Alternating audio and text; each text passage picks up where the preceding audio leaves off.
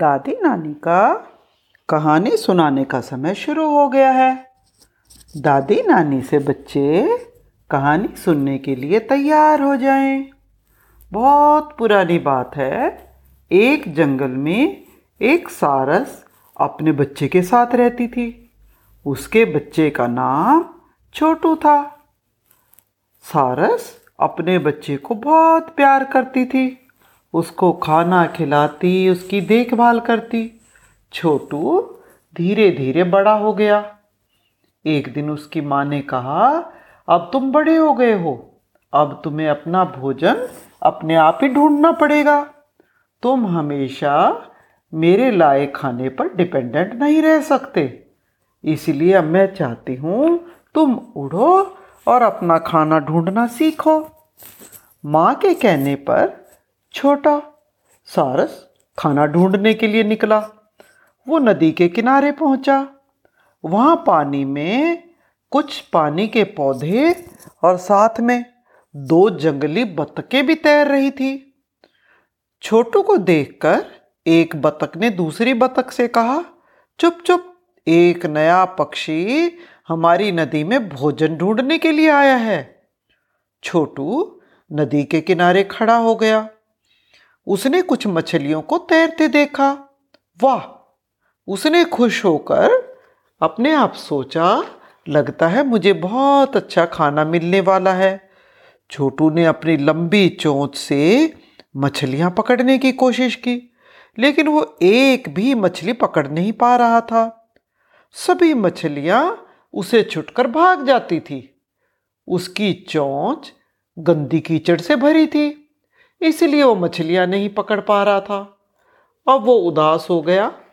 वो सोच रहा था कि मैं मछलियाँ कैसे पकड़ पाऊँगा। दोनों जंगली बतखें उसे चिढ़ाने लगी। बोली, बुद्धू बुद्धू बुद्धू, तुम तो एक भी मछली पकड़ नहीं सके। छोटू को बहुत दुख हुआ। उसने एक बार फिर कोशिश करी, लेकिन वो फिर भी मछली नहीं पकड़ पा रहा था। मछली उसकी चोंच से छुटकर भाग जाती थी। जब वो मछली नहीं पकड़ पाता तो दोनों बतके उसका मज़ाक उड़ाती थी और उसे बेवकूफ़ कह रही थी। छोटू, बहुत उदास और निराश हो गया। उसे अपना फेस पानी में दिखाई दिया। उसने देखा उसका सारा मुँह कीचड़ से भरा हुआ था। छोटू मन ही मन सोचने लगा क्या ये मेरी परछाई है? बार बार उसे उन बतखों के चेहरे भी नज़र आते कि वो कैसे उसका मज़ाक उड़ा रही थी। उनका व्यवहार उसे बहुत बुरा लग रहा था। छोटू इतना निराश हो गया कि उसने मछली पकड़ना बंद कर दिया। उसे अपने पे बहुत शर्म आई। वो अपनी चोंच को समेटकर पंखे में दबाकर सोचता रहा। छोटू अब अपना कॉन्फिडेंस भी खो चुका था। उसको मछली पकड़ना बिल्कुल नहीं मन कर रहा था। ठीक तभी बहुत सारी मछलियाँ उसके पाँव के चारों ओर घूमने लगी। छोटू ने ध्यान नहीं दिया कि कितनी सारी मछलियाँ उसके आसपास तैर रही हैं। छोटू निराश होकर वहीं पे लेट गया।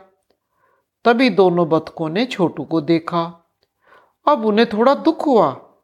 कि छोटू उनकी वजह से सैड हो गया है। उन्होंने सोचा कि हमें छोटू को मनाना चाहिए। वो मछली पकड़कर छोटू के पास ले गई और उससे माफ़ी भी मांगी और उन्होंने छोटू से दोस्ती कर ली। फिर तो रोज़ाना छोटू वहाँ आता, अपनी नई फ्रेंड्स के साथ खेलता और मछलियाँ पकड़ता, खूब मज़े करता। तो बच्चों आज की कहानी यहीं ख़त्म होती है।